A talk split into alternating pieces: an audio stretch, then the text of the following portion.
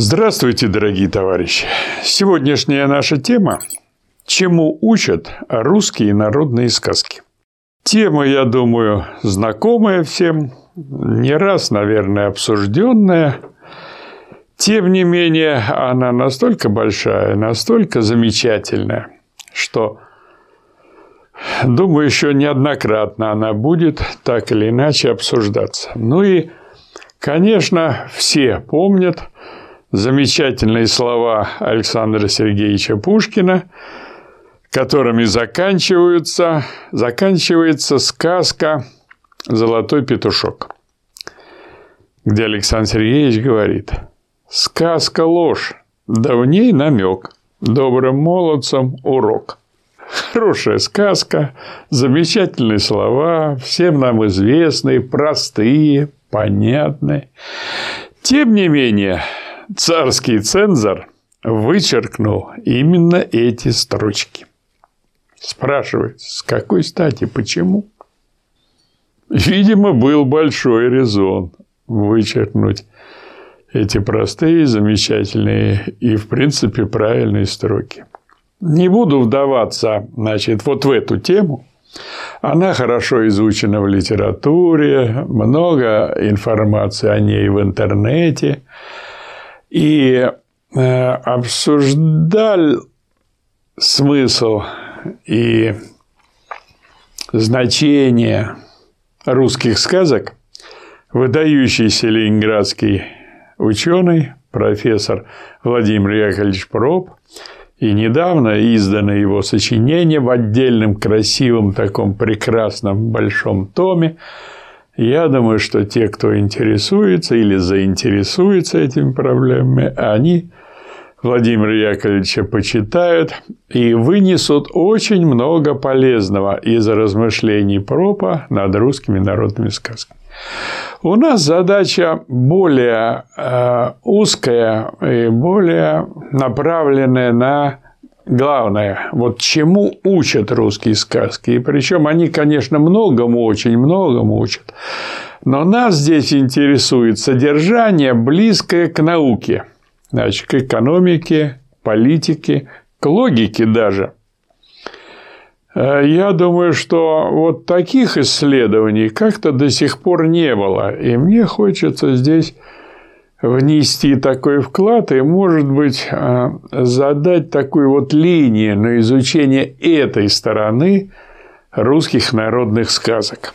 Сказки, как и все, все прочие науки, да, как и все прочее такое интеллектуальное содержание, оно учит понятия вообще. Значит, изучение – это значит овладение понятиями. Гегель говорит, известное от того, что оно известно, еще не познано, еще не понято, то есть не выражено в понятии. И со сказками, когда человек знакомится в раннем возрасте, он овладевает то, что, тем, что есть в наследии русского народа, или в, в наследии общества, или в наследии в состоянии его родителей. Это становится ему известным – но это и начинается познание. Э, познание начинается с того, что известно. Но известное должно быть познано. Поэтому в дальнейшем, значит, и познает то, что стало ему известным из русских народных сказок. Ну и сказка изуч... значит, учит идеям и способам поведения – в тех или иных условиях, в тех или иных отношениях, в тех или иных взаимодействиях. Ну и нужно сказать, что прежде всего она учит логике. Или сказки они учат логике. Почему? Потому что основной логический закон, формально логический закон, закон, которому, безусловно, человек должен следовать. Это закон, логический закон тождества. Что такое логический закон тождества? Это значит, что понятие используется в одном и только в одном значении или в одном и том же смысле, или в одном и том же определении. То есть, если вы взяли какое-то понятие, то вы не должны в дальнейшем от него отступать. Другое дело, что в применении этого понятия мы так или иначе, так или иначе от него отступаем. Поэтому известен другой логический закон, э, закон различия. Значит, закон тоже действует, закон различия. Закон различия, он фактически э, значит, является такой обратной или оборотной стороной закона тождества. Например, мы сталкиваемся с понятием человек. Человек – это то-то, то-то и то-то. Но это понятие, с одной стороны, мы используем, скажем, в отношении мужчины. Говорим о мужчине, человек. Но мужчина – это уже не человек в том общем понятии, в родовом понятии, в котором мы сначала сказали.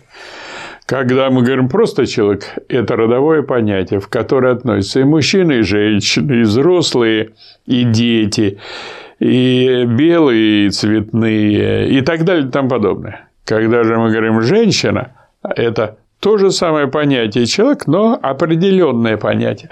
Здесь мы его используем не как род, а как вид, как видовое понятие. Не как родовое понятие, как видовое понятие. Что такое вид? Вид – это определенный род. Скажем, мужчина, да, это человек мужского рода, женщина – это человек, но женского рода. Ну и так далее и тому подобное. И вот этому закону, его, чувству этого закона фактически, да, учат русские народные сказки. Учат не в смысле знания, то есть вот узнали, что есть различия родового понятия человек и видового понятия женщина или видового понятия мужчина, а опыт овладения вот этим значит, использованием понятий. В сказках этот опыт и есть. Когда в сказке рассматривается какое-то содержание или человек рассказывает какое-то содержание, он фактически использует вот это общее понятие в тех или иных вариациях. Какой там человек, женщина или мужчина, работник или хозяин, значит, там а, белый или черный и так далее и тому подобное, молодой или старый и, тому, и так далее и тому подобное. Вот эта сосредоточенность, она и значит, развивается э, при рассказывании, при сказывании сказок. И человек научается чутко слышать понятия, в каком смысле, в каком контексте используется то или иное понятие. Ну и, скажем, а, вот, это, вот эти вот логические навыки, они значит, в дальнейшем остаются. Теперь, каждая наука, она использует логику в качестве своей основы. Каждая наука есть приложение логики к какой-то сфере деятельности. Поэтому, скажем, конечно, сказки, они не обходят хозяйственную деятельность, то есть экономику. Поэтому сказки учат и экономике, в том числе довольно предметно, как мы потом попозже рассмотрим. Поэтому э, человек, который слушает и рассказывает сказки, он начинает учиться рассматривать экономическое содержание. То есть, фактически он учится экономике, но в образной форме. В этом смысле сказки отличаются от науки тем, что они изучают те же самые логические или экономические отношения, но в образной форме. То, что наука изучает в понятиях, значит, сказки, они фактически выражают в образах. И за образами стоят идеи экономические, там, политические, логические, если хотите, еще там какие-то идеи там, добра, идеи справедливости, идеи пользы или идеи вреда, опасности, безопасности, ну и так далее и тому подобное. Но все это преподается в сказке, преподносится в сказке в образной форме. И ребенок с двух, с одного даже с двух лет усваивая слова языка русского и усваивая их сочетание в сказках или их соотношение в сказках, он фактически уже изучает идеи. Идеи там, добра, идеи борьбы, идеи полезного, вредного, ну и так далее и тому подобное. Ну и, конечно, в сказке изучается и политические отношения, политические образы, идеи борьбы. Вот, и в этом смысле многие, так сказать, сказки, они фактически научают бороться или показывают, как происходит борьба. И ребенок в этой образной форме, он уже изучает какие-то моменты логики борьбы, в том числе и борьбы политической. Значит, ну и об этом тоже у нас пойдет речь в своем месте.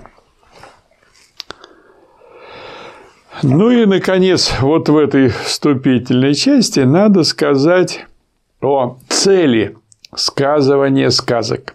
Вот сказывание.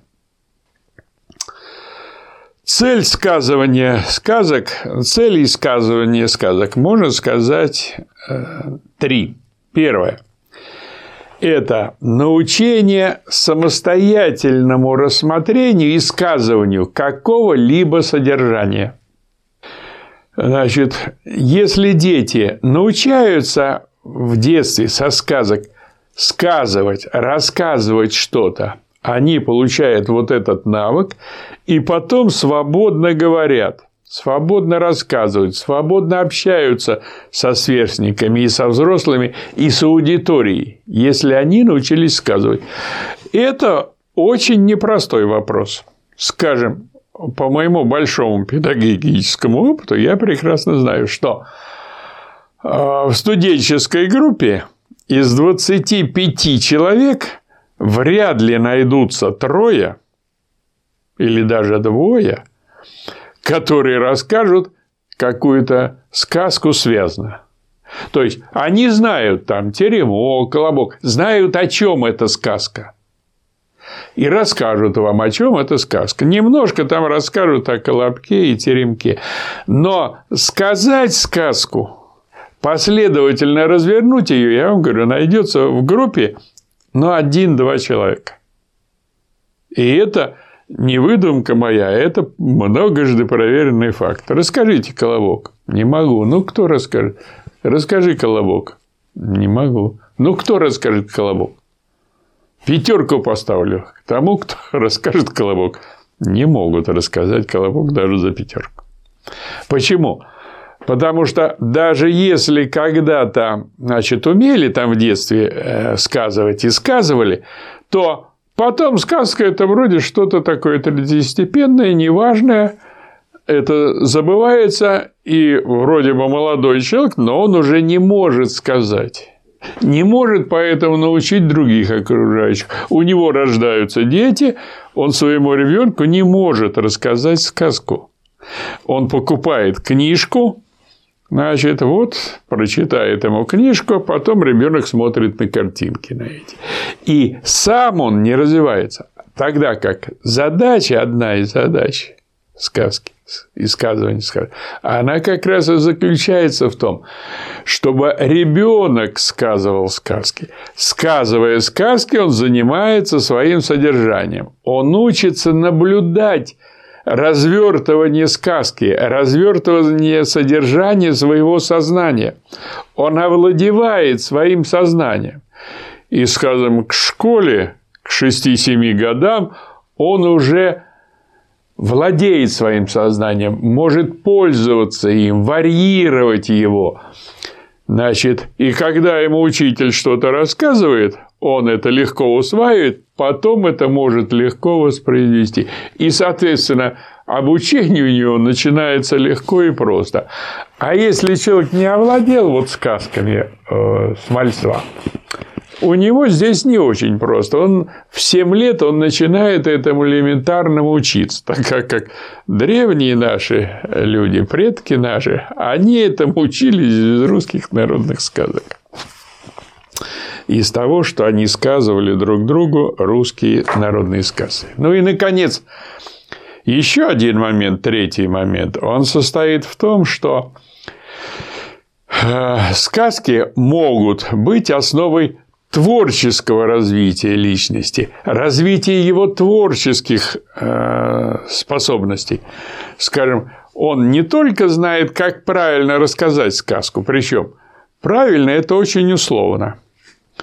Почему? Потому что человек прочитал одно содержание, один текст, рассказывает он все равно несколько по-другому.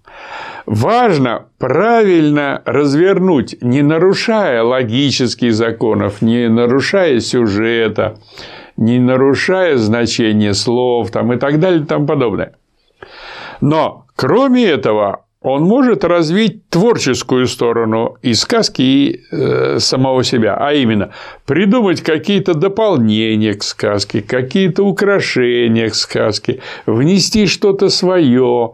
Так или иначе, каждый сказочник, значит, каждый рассказывающий сказку, он не только рассказывает ее по-своему, но он каждый раз ее рассказывает немножко по-другому. А можно и нужно приучать ребенка, рассказывать ее еще значит, вот с украшениями, дополнениями, с какой-то фантазией, с какими-то неожиданными поворотами, так и так, и так далее. Скажем, ну вот у меня опыт на эту тему был такой, что научился ребенок рассказывать теремок. Но теремок заканчивается чем обычно? Значит, домик развалился, теремок развалился, едва... А звери разбежались. Причем, вот часто именно в такой последовательности, что теремок развалил, а звери разбежались. Это уже само по себе неправильно и логически. Это вот сказка неправильно написана и рассказана и записана.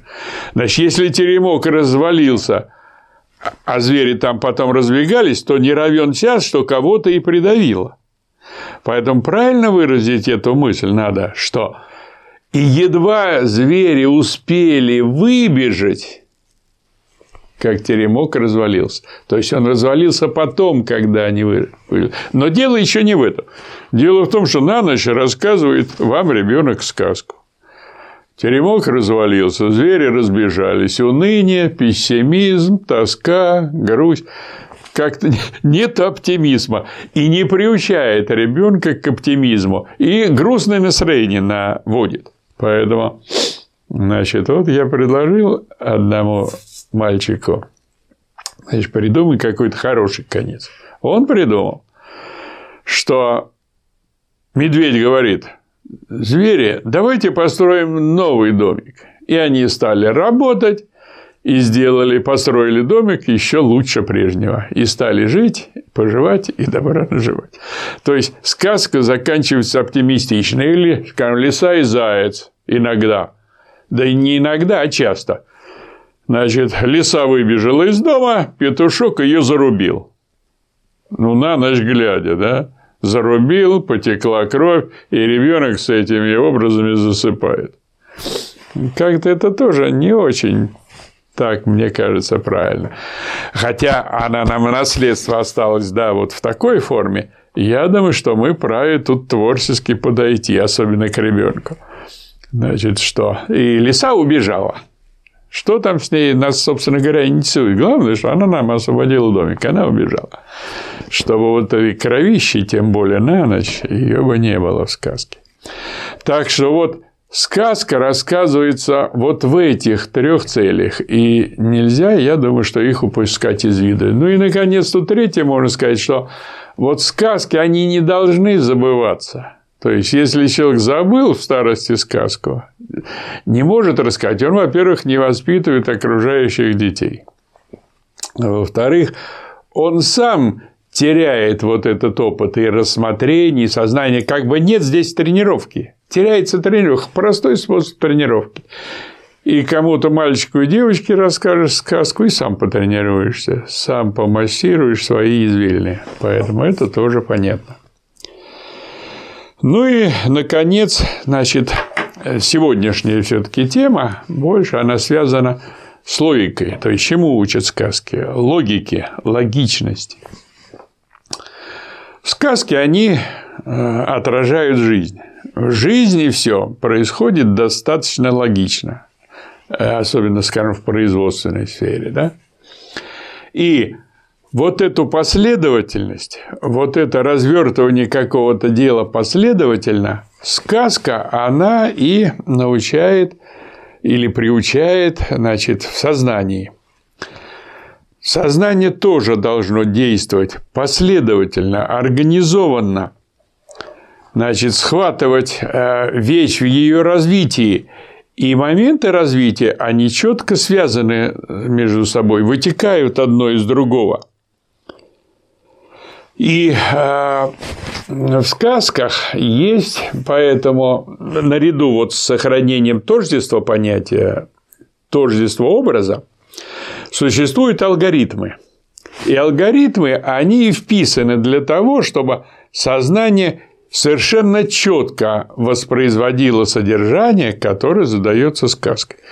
Ну, алгоритмы какие? Ну, например, в колобке – Колобок каждый раз каждому очередному встречному рассказывает «Я колобок, колобок, я по сусекам скребен, по амбару метен,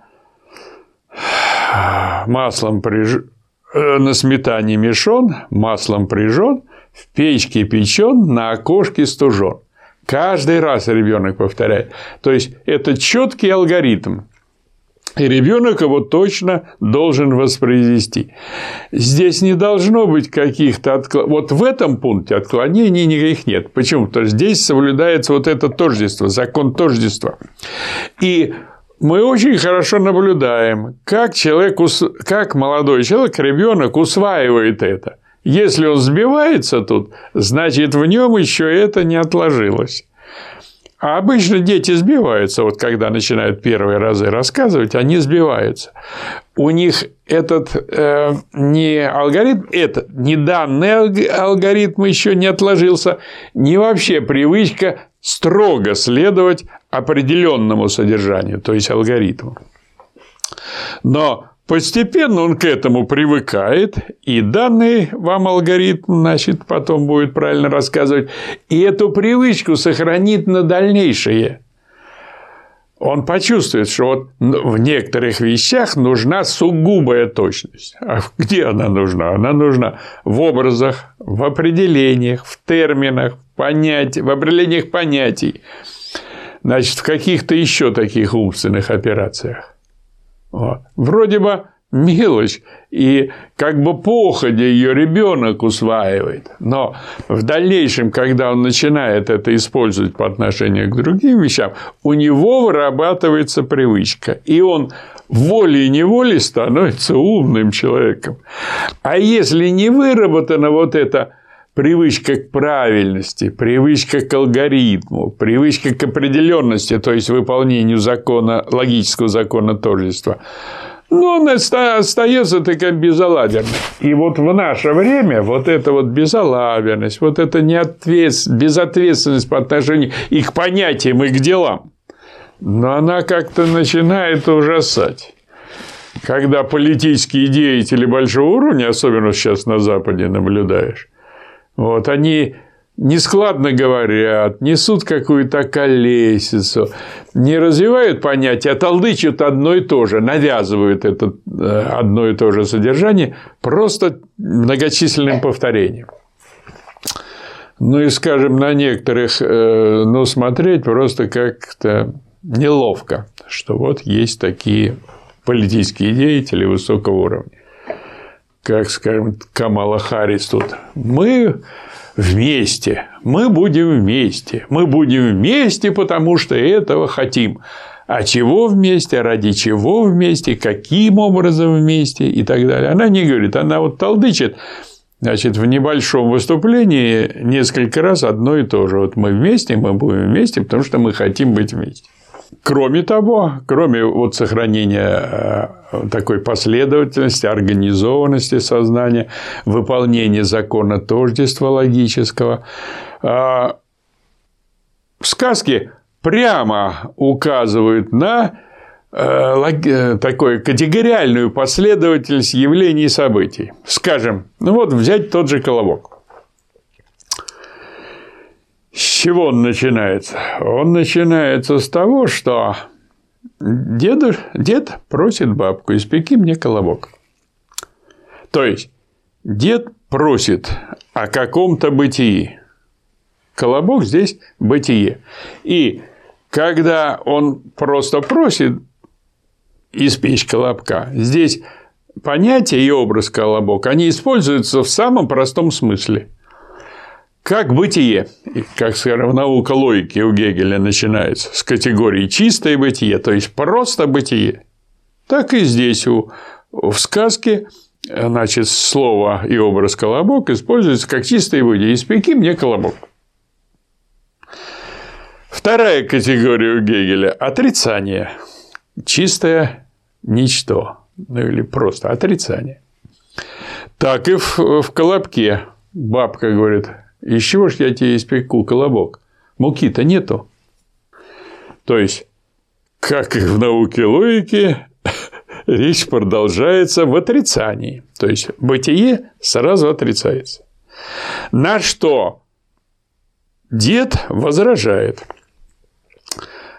Пойди по сусекам, по скреби, по амбару, по мети, глядишь и наскребешь на колобок. То есть, здесь мы видим, что отрицается уже отрицание. То есть, есть некоторое отрицание отрицания, то есть, некоторая положенность, продолжение положенности. Теперь бабка наскребла колобка, замесила ТТ, колобок стал. То есть, фактически нам рассказали, как становится колобок. Как он становится с чистого бытия через ничто становится наличное бытие.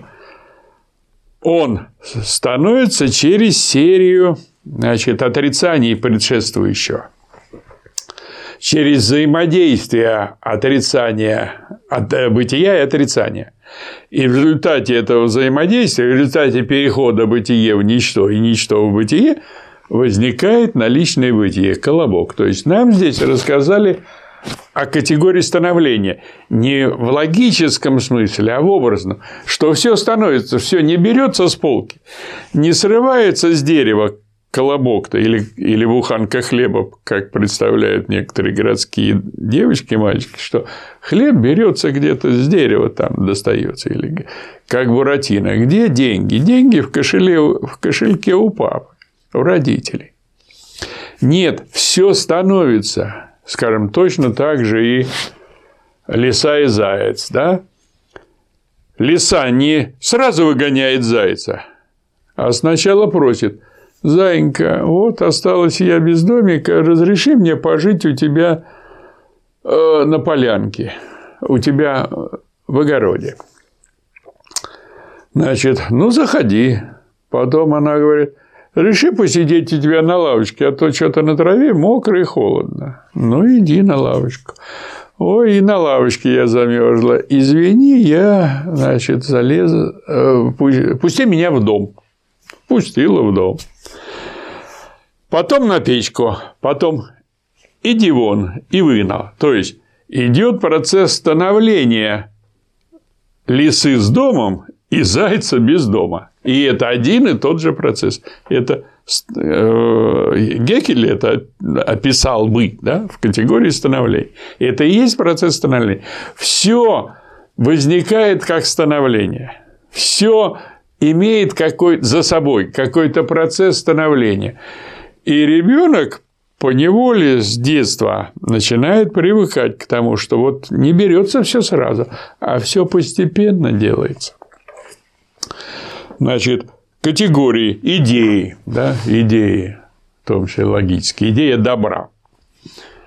Значит, когда через много сказок ребенок усваивает, что вот добро, оно все-таки в конечном счете реализуется. Вот в конечном счете оно побеждает. Зло, оно где-то в конечном счете проигрывает, где-то оно в конечном счете наказывается. И значит, нет у ребенка там четкого понимания идеи добра, да, но идеи взаимоотношения добра и зла, борьбы добра и зла, значит, само, что такое добро и что такое зло, значит, полезность, там, опасность или безопасность, вот эти идеи, они все так или иначе значит, начинают быть содержанием. Теперь метод. Вот метод. Логическая категория метода. Она тоже не как идея, да, а как образ или как способность, она начинает осваиваться ребенком. Почему? Потому что что такое метод? Метод – это осознание внутреннего самодвижения, содержания предмета. Но сказывая сказку, значит, ребенок и приучается вот это содержание развертывать. И это определенное содержание. Это не содержание, которое он придумал, а это содержание объективное, которое задано ему извне. И оно не зависит от него, и не зависит от папы, и не зависит от мамы. А это некоторое объективное содержание, которое он сейчас развертывает. Это и есть работа метода. И фактически он развивает в себе способность значит, э, методично что-то рассматривать, способность использования метода, способность пользоваться методом. Хотя ему еще там 3-4 года, а он уже довольно сильно освоил вот эту вот способность следовать методам. И метод – это вообще сильнейшее. Не, это не сильнейшее, это самое сильное орудие, оружие человека. И, скажем, можно сказать, что вот в лисе и зайца петушок-то там идет с косой, да? Коса – это и он не просто петушок, а он петушок мудрый, умный. Он петушок с методом. И этот метод заключается в том, чтобы не ждать, когда лиса тебя начнет программировать, а в том, чтобы самому программировать лису еще до того, как она открыла рот. Поэтому петушок значит, говорит, пойдем, мы ее выгоним. И начинает петь. Я петушок, кукареку, несу-несу косу, лися голову снесу, по самые плечи, убирайся лиса с печи. И лиса испугалась. Говорит, собираюсь. То есть он, э, петушок здесь навязывает ей свое мнение, свою позицию, свои, свою волю. И лиса сразу почувствовала что-то такое нехорошее. Здесь какая-то серьезная сила. Она еще ее не видит, но она ее уже слышит и понимает, что это что-то сознательное и серьезное. Ну и, наконец, э, э, сказки, можно сказать, приучают э, к тому, что в жизни есть законы. Законы – это тоже логическая категория. Вся наука построена на законах. Что такое законы? Законы – это общие связи, открытые науках в какой-то сфере деятельности. И ребенок вот эти вот связи, он начинает чувствовать, начинает осознавать, начинает значит, приводить их в действие, пользоваться ими, скажем, законы экономики. Закон их, ну, ну, конечно, он использует это не как законы экономики, но как законы хозяйства. Скажем, петушок и бабок. Да? Сказка «Петушок и бабок». Петушок подавился бабком, бабом. Значит, курочки советуют, что нужно смазать горлышко маслицем. А где взять маслица? А маслица надо спросить у коровушки. Она даст молочка, из молочка собьем мы маслица, маслицем смажем горлышко. Петушок и проглотит бабок. Значит, видите, целая цепь становления петушка свободным от бабка начинается, но Значит, путь этот опосредствования долгий. Ничто не дано непосредственно в жизни. Ничего не бывает абсолютно непосредственного. Скажем, нельзя взять бабок и вытащить. Хотя я раз видел, как одна женщина непосредственно вытащила у ребенка из горла монету. Ребенок что-то игрался с монетой, монета перегородила ему дыхательный аппарат, он задыхается, падает, женщина не понимает, что с ним такое, но видела монету, заглянула ему в рот, монета видна. И она прям пальцем, значит, вынула монету. Но это случаи редкие, когда можно непосредственно вот так вот решить проблему. Вот. А вообще все опосредственно. Нет, ничего непосредственно. Непосредственно – это сейчас краткий момент связи нашей с вами. Вы непосредственно видите меня, я э, непосредственно вижу, значит, аппарат. Но и то, это наше непосредственное взаимодействие, момент непосредственности, он опосредственно тем, что мы договорились, что будем проводить, значит, вот эту съемку, что я приехал сюда, для этого там вовремя проснулся, позавтракал и так далее, сел на транспорт, там приехал и так далее, и так далее. Но через некоторое время, значит, мы разойдемся, и это все канет куда-то в вечность. А мы продолжим посредствовать свои связи с миром и так далее и тому подобное. И сказка, она этому и научает. Вот экономические связи, экономические опосредствования рассматривать. И ребенок научается, приучается рассматривать эти опосредствования, опосредствования и узнавать, и понимать, что все опосредствовано. Значит, корове, чтобы дать молока, надо поесть травки. Значит, она и, говорит, что вот я не кушала, надо поесть травки. Пойди к кузнец, к косу, он накосит травки, я поем, дам молочка и так далее. Приходит, значит, курочка косу. Говорит, косец, так и так, да, я должна курочку, э, коровку покормить, нужна трава. Вот чтобы она дала молочка, чтобы из молочка сбили маслица, чтобы я дала маслица петушку, он смазал горлышко и освободился от бабка. И так вот эта цепь наворачивается. И вот, скажем, у меня есть первое, первый учебник по экономической теории, который был издан при советской власти. И там вот начинается с того, как какой-то продукт делается за счет того, что Значит, оттуда везется одни детали, оттуда из другого места другие, из третьего, третьего. Из тысячи мест собираются металлы в одно место, металлы, предметы, значит, запасные части какие-то, чтобы сделать вот этот один предмет. И вот это, мне кажется, правильное предметное изучение экономики. Вот, скажем, в этом смысле э, Михаил Хазин он э, в некоторых своих выступлениях хорошо рассказал о взаимосвязях современного мира, как в современном мире э, э, организуются или организованы экономические связи, и как они разрушаются в ситуации кризиса, и к чему это приводит.